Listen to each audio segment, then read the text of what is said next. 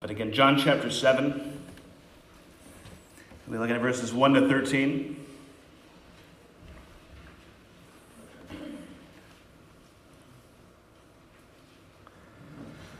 After this, Jesus went about in Galilee. He would not go about in Judea because the Jews were seeking to kill him. Now, the Jews' feast of booths was at hand. So his brothers said to him, "Leave here and go to Judea, that your disciples also may see the works that you are doing. For no one works in secret if he seeks to be known openly.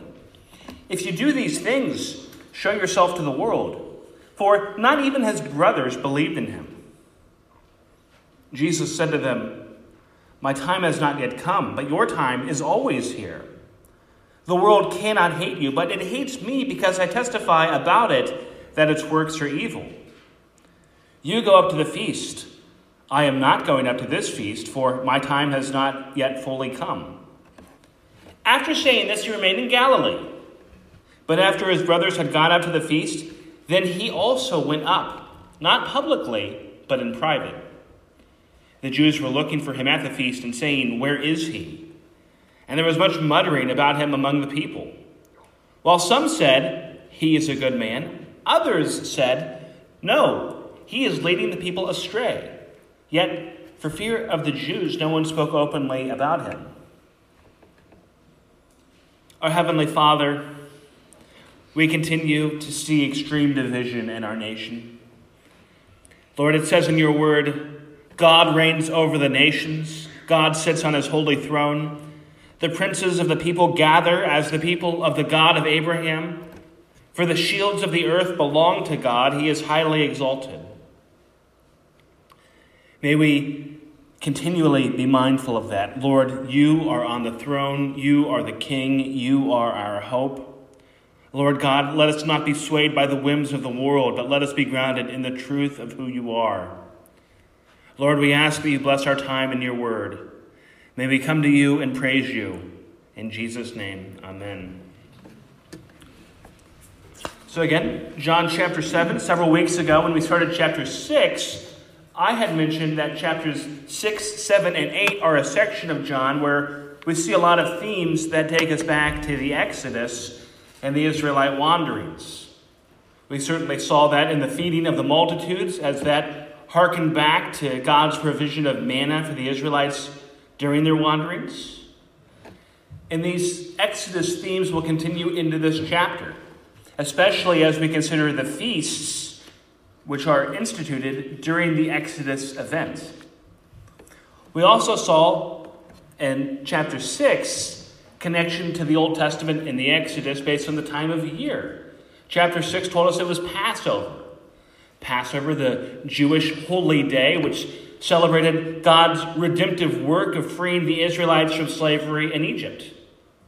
It would also be at Passover when Jesus was crucified. So in John 6, we see the time of year, and again in chapter 7 we see that it's the Feast of Booths. Passover is in the spring. The Feast of Booths is actually in the fall. So we're several months into the future between chapters 6 and 7. And that's definitely something that John likes to do in this gospel, is tie the events in Jesus' ministry to the various Jewish holidays and feasts. And in that we see that Jesus is the greater fulfillment of the Jewish feasts and what they ultimately point to. So it's the time of year of the Feast of Booths, and Jesus' attendance at this feast will come into question in this passage. And we'll look in this morning's passage in three scenes. And with that, we'll jump right into chapter 7. In the beginning of the passage, we see the setting of the story. Verse 1 says, "After this, Jesus went about in Galilee. He would not go about in Judea because the Jews were seeking to kill him." Again, John starts the passage after this. And the "this" that he's referring to is Jesus' bread of life discourse in the previous chapter. And we had concluded that chapter in looking at the way people responded to Jesus. Some walked away, others followed him. John says, after this, Jesus went about in Galilee. But again, it's about 6 months in the future. Jesus is in Galilee, but John adds the note that Jesus would not go about in the region of Judea because the Jewish leaders were seeking to kill him. That's not the first time we've seen opposition in John's gospel, but really the opposition to Jesus starts to really pick up in this 7th chapter. By no means is Jesus having a lighthearted disagreement with the opposition, but it's bloody opposition as they want to see Jesus dead. Verse 2 says, now the Jews' Feast of Booths was at hand. We've already noted that, the timing of the Feast of Booths, when Jesus should go, and when he did go are all important elements of this passage. Continuing into verse 3. So his brothers said to him, leave here and go to Judea, that your disciples also may see the works you are doing. For no one works in secret if he seeks to be known openly. If you do these things, show yourself to the world. We see Jesus' brothers, who were originally introduced in chapter 2 at the wedding feast, come back into the gospel. And they suggest that Jesus go to Judea, and they say to him, no one works in secret but seeks to be known openly. Their point seems to be that if you want people to believe in you, you've got to be seen. You've got to market yourself. Cinderella has to go to the ball. It's interesting, though, when you think about the situation. Jesus' brothers give him advice. I think of the areas where we like to have opinions, where we're not necessarily experts on the topic.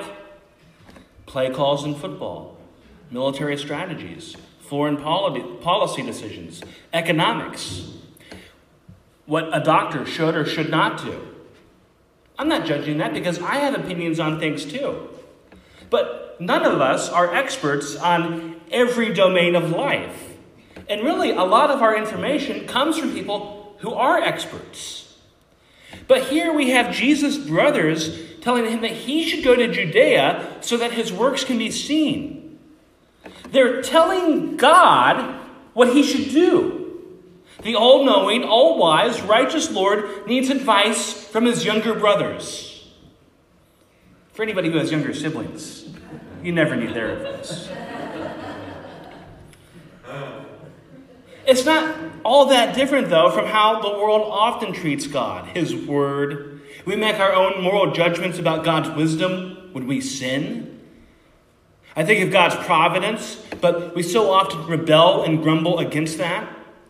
I understand the value of lament and of the hurt that our sin and the sins of others causes.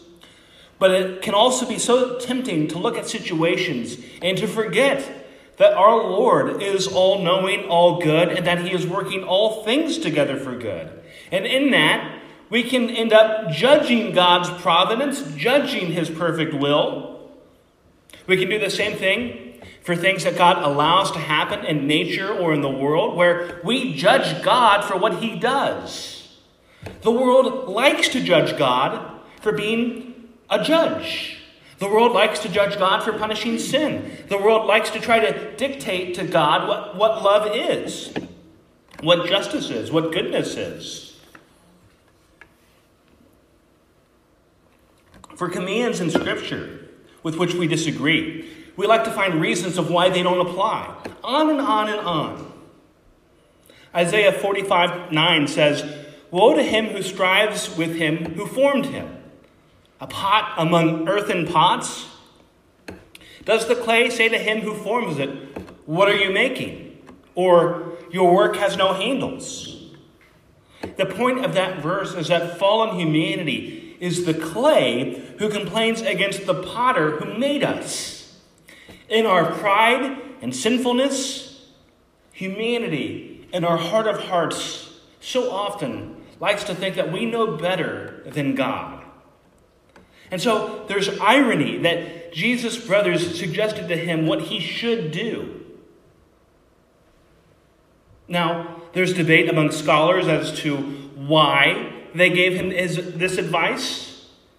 Are they trying to be supportive of Jesus and just point him to what they think is best?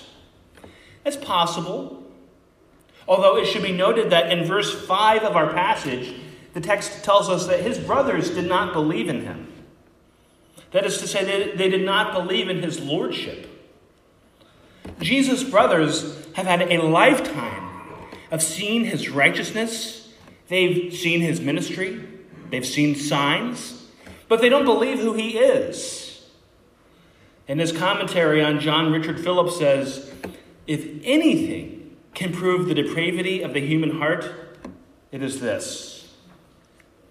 Sometimes people say that they don't believe God because they don't feel that they have enough evidence. In the Bible, you see people interacting with Jesus, seeing his ministry and miracles, who still don't believe. In the Old Testament, Abraham had personally been given the promise of God for land and offspring, but we still see him struggle with doubt at times. We see him respond with laughter at the idea that him and Sarah could have a child in their old age. You see the Israelites miraculously freed from slavery, the parting of the Red Sea, but then they quickly turned to idolatry. They had decades of God providing for them, providing manna, sustaining them in their wanderings, and yet they continue to fall into sin and grumbling. It's easy to think that if we had a little bit more of the picture, a little bit more of a sense of God, then everything in our life of faith would suddenly be easy. But that wouldn't change the fact that we're still sinful people. Jesus' brothers had been in his presence for their entire lives, and at this point, they did not believe. Think about the great spiritual privilege that was. I know we can have a sense of burden, a real sense of responsibility for people in our own families who are not believers. And we should care about that. And we should pray for our families, pray for opportunities to share the gospel, to talk about faith. But we have to remember that no matter who you are, or how good you are, or how faithful you are, it's beyond your control. Jesus had a real-life family who interacted with him and lived with him, and yet they still struggled. And while we're on the subject of Jesus' brothers, there is another point that I think warrants mention. Jesus had siblings.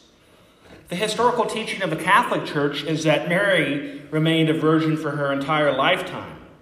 That's not supported in the Bible. It's actually contradicted in the Bible. And that these are his siblings. Some have argued that maybe they're other relatives or cousins. Greek has a word for cousin, and that's not what they use here. They're his brothers. He had siblings. He had a family. His siblings are referenced other places in the New Testament.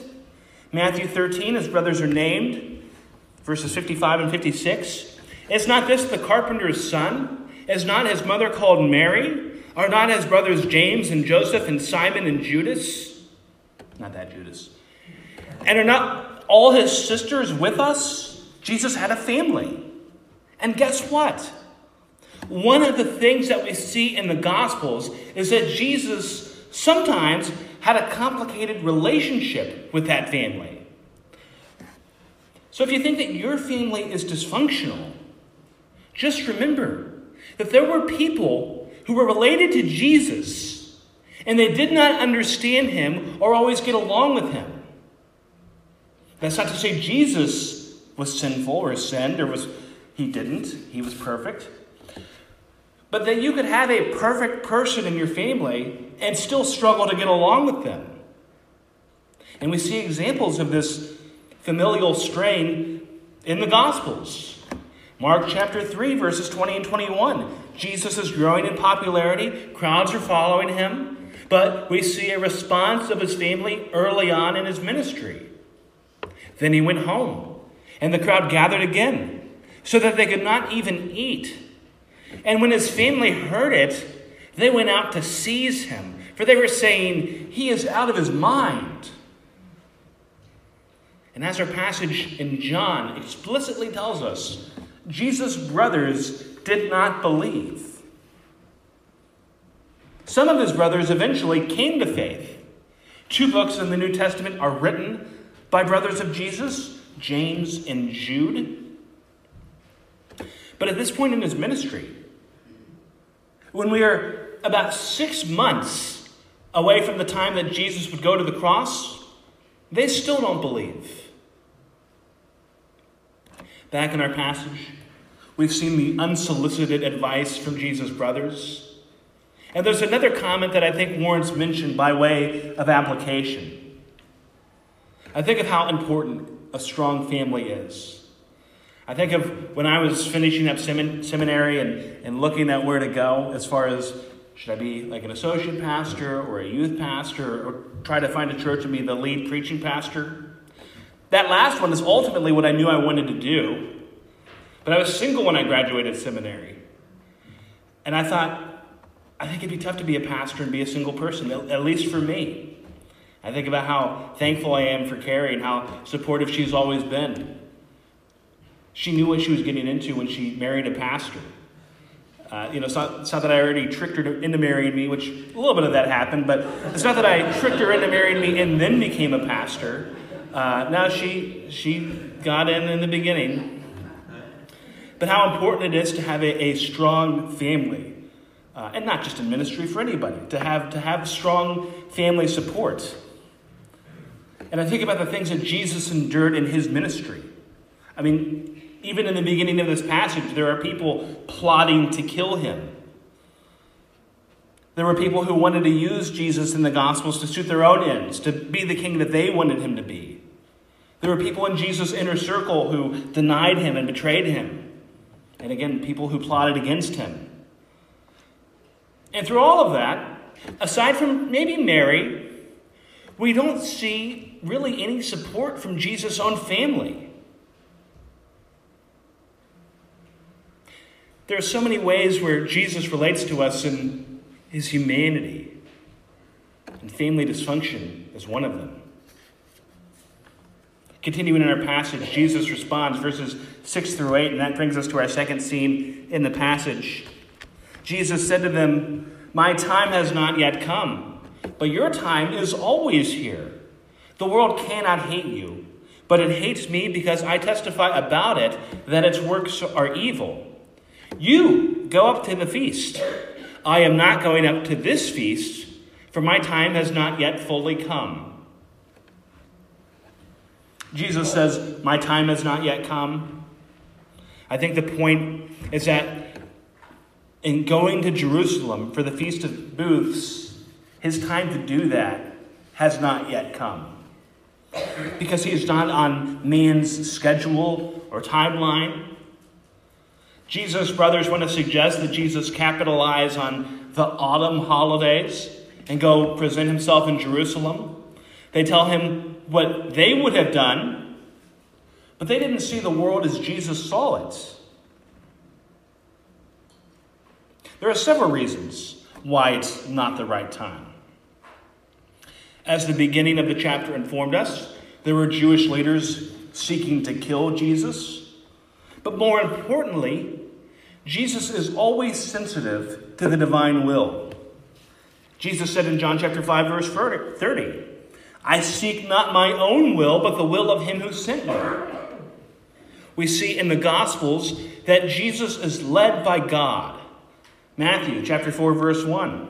Jesus was led up by the Spirit into the wilderness to be tempted by the devil. Led by the Spirit. Richard Phillips' commentary points out that God had ordained a specific time for the birth of Christ, Galatians 4:4. When the fullness of time had come, God sent forth his Son, born of a woman, born under the law. God had ordained a specific time for the death of Christ, John 17:1. When Jesus had spoken these words, he lifted up his eyes to heaven and said, "Father, the hour has come. Glorify your Son, that the Son may glorify you." and he ordained the timing for the events in the life and ministry of Jesus.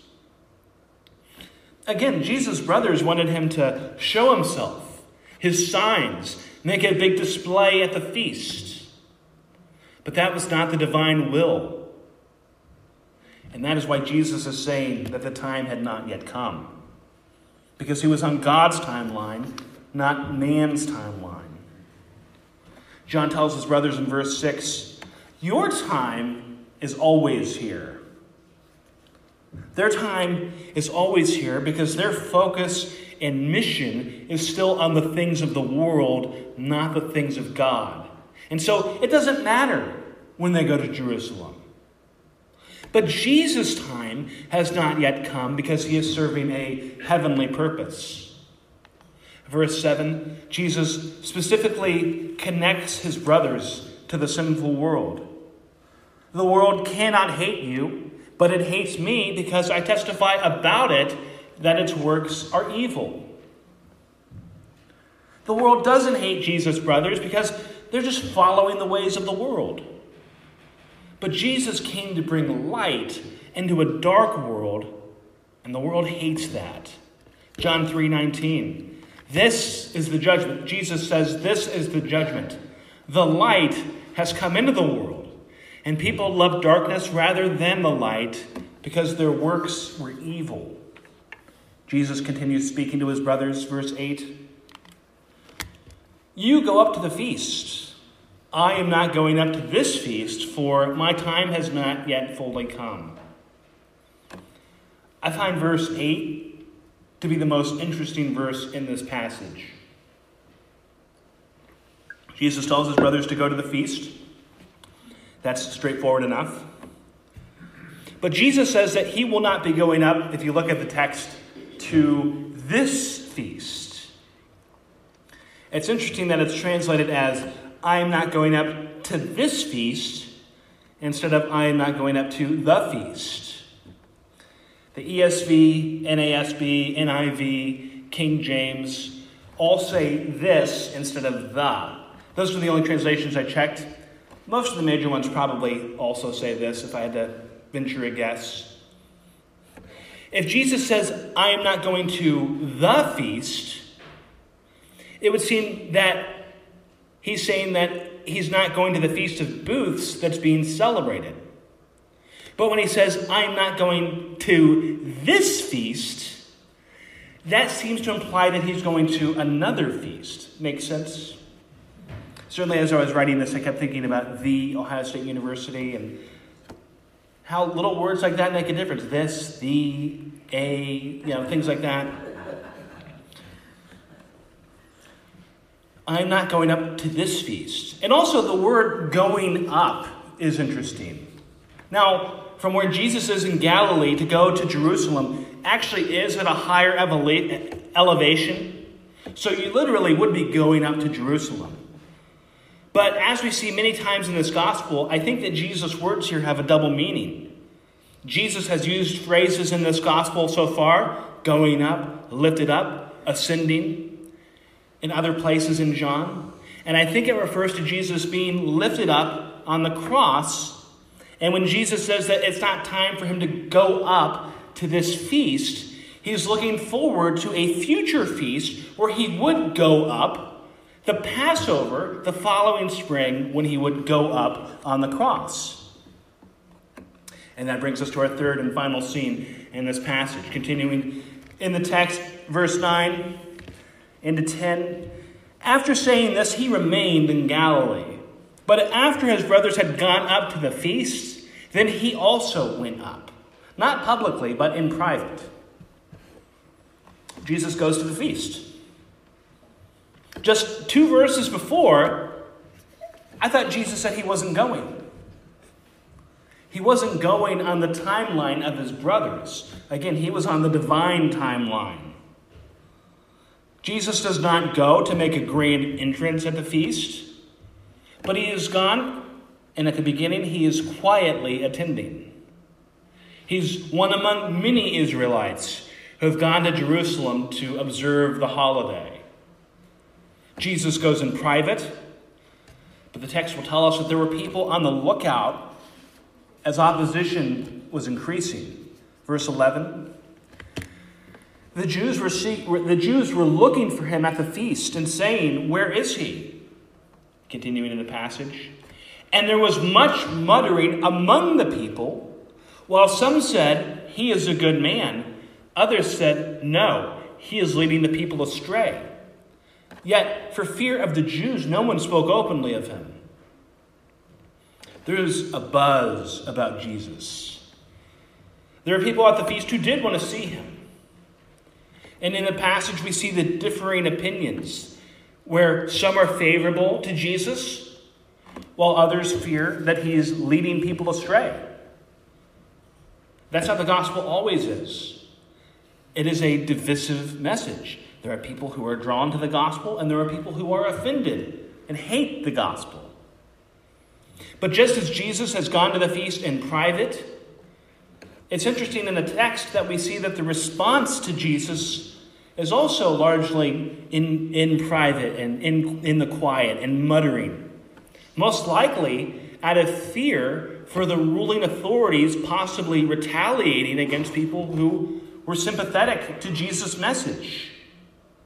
And so the passage ends with Jesus arriving at the Feast of Booths. He's in private. But as the passage unfolds throughout the rest of chapter 7, over the following weeks, we'll see Jesus more and more come to the forefront at the feast. We talked a little bit about this feast, the Feast of Booths, at the beginning. And providentially, it's pretty good timing in the year to come to this chapter 7, when the Israelites were celebrating the Feast of Booths. There are three Jewish holy days in the fall, or celebrations in the fall. Rosh Hashanah, which is the Jewish New Year, which is actually this weekend. A second is Yom Kippur, which is the Day of Atonement, which is the most sacred day in the Jewish life, which represents the atonement for sacrifice, or the atonement for sin and God's forgiveness. Yom Kippur is next weekend. Debating preaching on that next weekend, but we'll see. The third major Jewish holy day is the Feast of Booths, which is where Jesus is arriving this morning. The Feast of Booths is how it's translated in John. I don't love the translation booths because it makes me think of restaurant booths. More literally, it's the Feast of Tabernacles, sometimes called the Feast of Tents, Feast of Ingathering, sometimes referred to as the Hebrew, the term Sukkot. Those all refer to the same thing. And it's an 8-day celebration. And it's a joyous celebration that corresponds to the fall harvest, a time of thankfulness. And it calls attention back to the Israelite wanderings in the desert during their 40 years. That's the purpose of the holiday, remembering the Israelite wanderings. And the significance of the booths or tabernacles or tents is that sleeping in the tents during the feast is reminiscent of the Israelites sleeping in man-made structures during their own desert wanderings. And again, the celebration has a lot of resonance with the Exodus event. Sleeping in tents was also paying homage to Jewish farmers who sometimes had to sleep in these structures during their time of harvest. And for 8 days, again, Jewish people slept in these tents that they had made.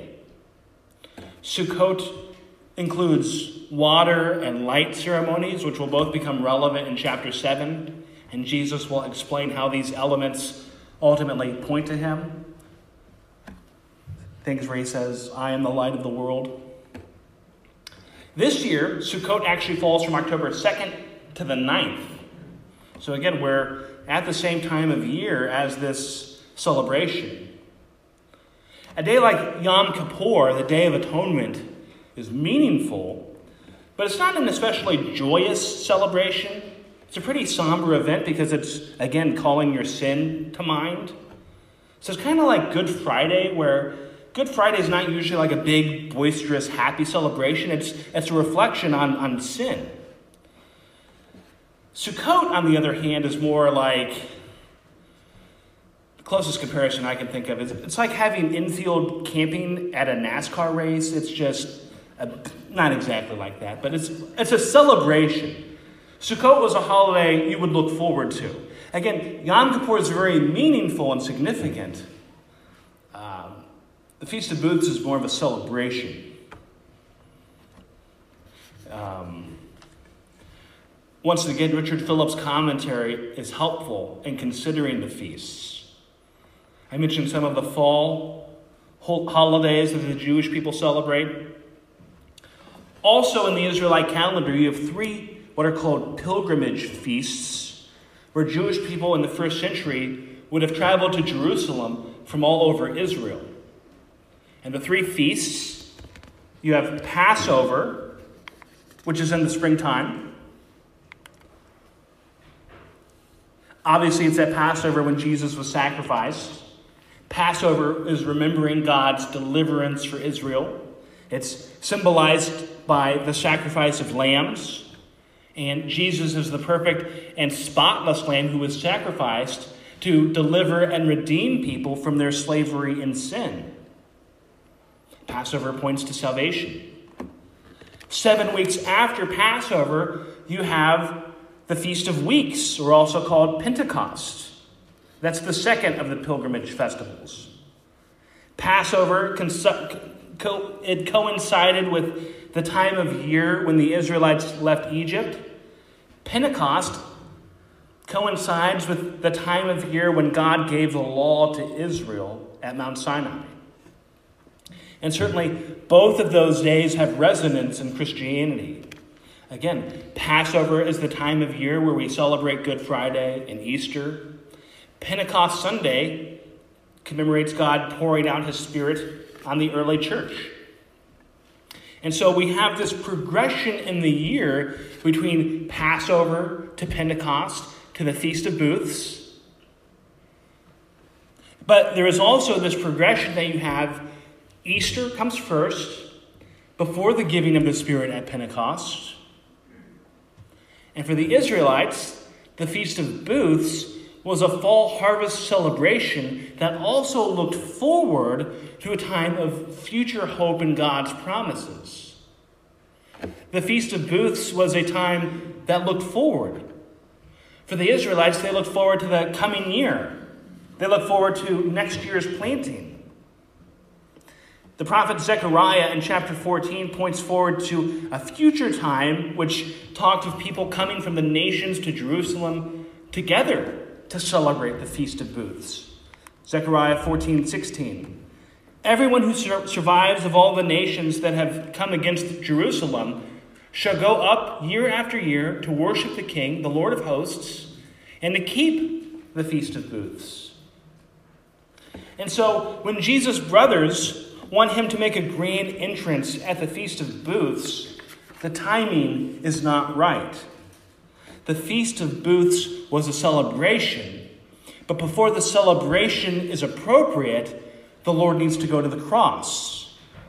As Philip says, they were advising him to put on a crown without first taking up his cross. That is why Jesus could not go to the festival on his brother's terms. It was not the right time. It's interesting. He goes up to the Feast of Booths. Again, I prefer the term Feast of Tabernacles. And as I've mentioned many times in our study of John, Jesus is the true tabernacle. He's the place where God meets us in the world. So one last time, as we close, consider the situation. It's the Feast of Tabernacles, and the true tabernacle is there. But he goes quietly and largely unnoticed because sinful humanity wants to see him killed. And just as the Feast of Tabernacles was a time when the Jewish people looked forward to a future hope, the true tabernacle, Jesus, the presence of God in the world, went up to Jerusalem a final time at Passover, where he would go up to the cross and give up his life so that the same sinful world who killed him could have redemption and have an eternal future because of his death and resurrection. Would you pray with me? Our Heavenly Father, we do thank you for the gift of eternal life that is promised through your Son. And may that be our hope, and may that be where we trust. Lord, please bless us this week. May we serve you in your purposes. In Jesus' name, amen.